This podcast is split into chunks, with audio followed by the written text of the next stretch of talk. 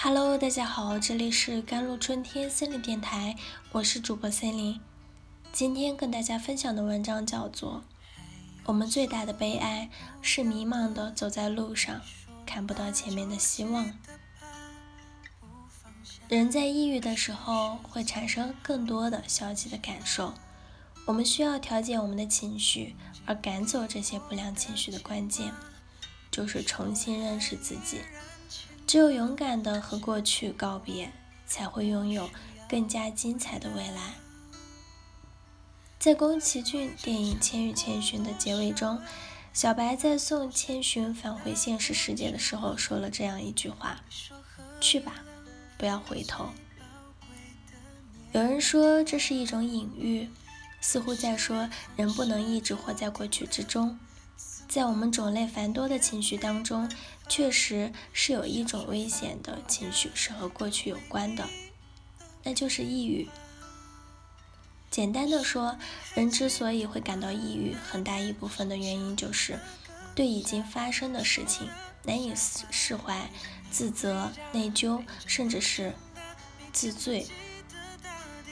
都是被抑郁情绪困扰的人最典型的特点。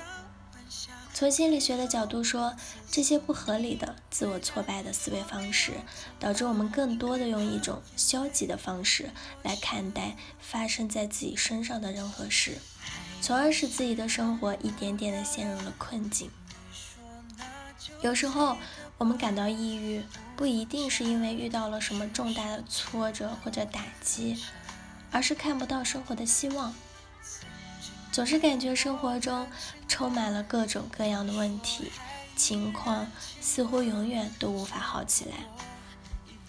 有时候我们会认为一个小错误都会带来非常糟糕的结果，比如有的人一旦工作中出现差错，就会感到恐慌，认为自己在这个公司没有发展前途了，于是感到悲观和绝望。当我们有这种感受的时候，不妨问一下自己。真的有这么重严重吗？有没有其他的补救措施呢？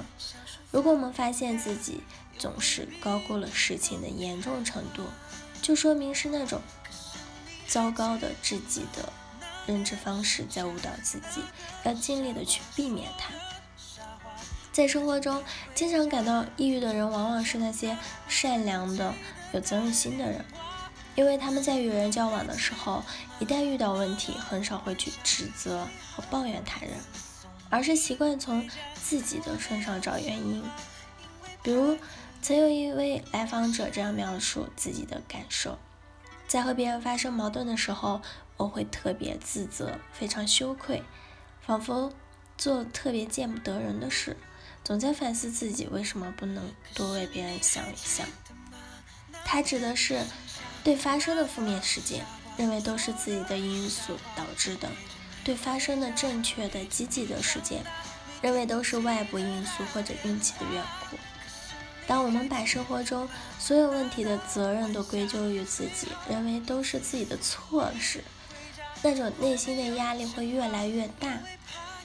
最终会像孙悟空身上的五指山一样，压得自己无法翻身。所以我们在看待问题的时候，要建立更合理的归因方式，特别是要意识到任何事情的发生都是多种因素共同作用的结果，比如环境的因素、实际的问题以及人的影响。一出现问题就把问题归结于自己，也是一种不负责任的表现，既对自己的不负责。抑郁这种情绪，一方面指向的是过去。另一方面，也是更重要的一点，它指向的是我们本人，以及我们如何看待和评价自己。自我评价越低的人，越容易感到抑郁。在做事的时候，他们觉得自己是没有能力的；在人际关系上，他们觉得自己是不可爱的、不受欢迎。这些感受和认知聚集到一起后，我们就会认为自己是没有价值的。所以。自卑和抑郁就像是一对双胞胎一样，相互影响和成就，使我们陷入到消极情绪的泥潭中难以自拔。因此，赶走这些不良情绪的关键就是重新看待和认识自己。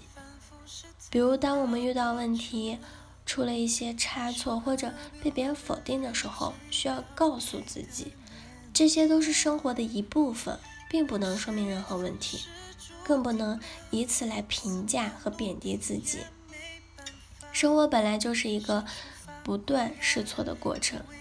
重要的是否能够通过不断的尝试得到一些自己想要的东西，而不是这个过程有多完美。当我们允许自己犯错，并意识到成长比完美更重要的时候，自卑以及否定自我的念头就会得到抑制。